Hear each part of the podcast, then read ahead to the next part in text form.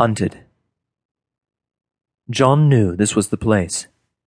Huddling back against the brick wall, he felt it deep down in the pit of his stomach. He just knew. 3 a.m., and I am out here looking for bad things, John thought as he glanced up from his watch. Six months earlier, near this very alley, a woman of the night disappeared. Anne Lackey, who went by Misty on the streets, was a permanent fixture in this area.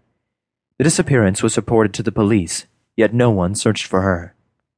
Anne had no identifiable family members and very few friends.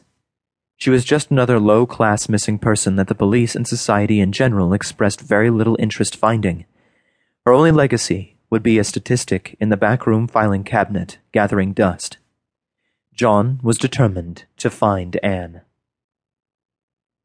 He was new to this city and managed to land a job doing the crime blotter for the local newspaper.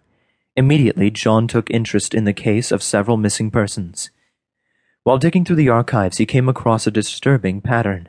Over the last sixty years, a multitude of people had gone missing with no explanation.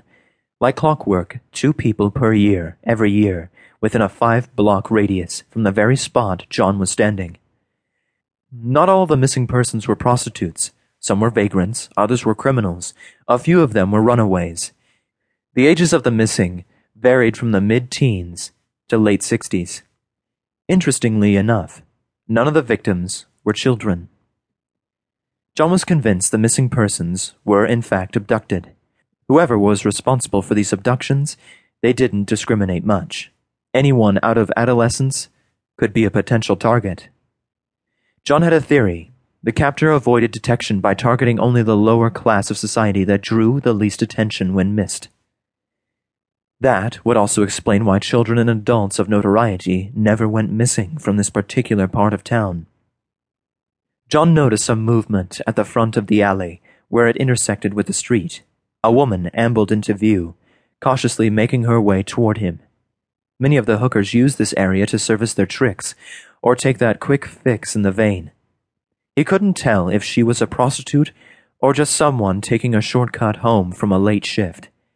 As she approached him, her stride increased. She walked right past and continued on down the alley until she disappeared into the darkness. The hair on the back of his neck started to stand up. It's about damn time, John thought, as he took a deep breath and leaned forward eagerly.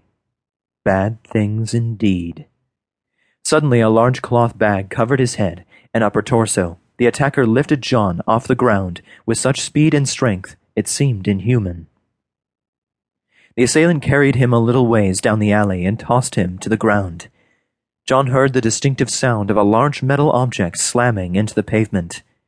If he had to make a guess, it was a manhole cover. The abductor traversed the sewers in complete darkness, carrying John the entire time. He had no clue how far they had traversed or where they were.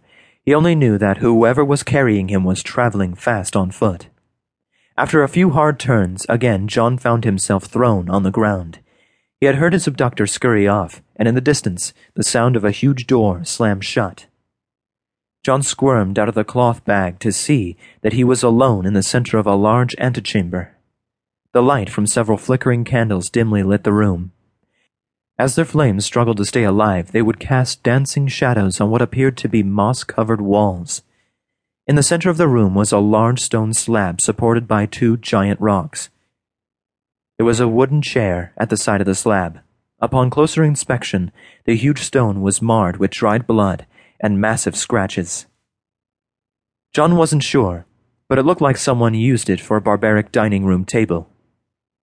The antechamber had only one entrance. As his eyes adjusted to his dark surroundings, John walked out of the dining room and into the other chamber.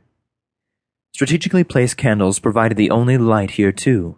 Wooden shelves lined the chamber's inner wall. A large iron door sealed the only other exit. If the other room is the dining room, John contemplated, this must be the library. Grabbing one of the candles off the wall, John started exploring the room in more detail. Taking a closer look at the shelves, he realized each one had bones neatly placed upon them. This just keeps getting better and better, he muttered,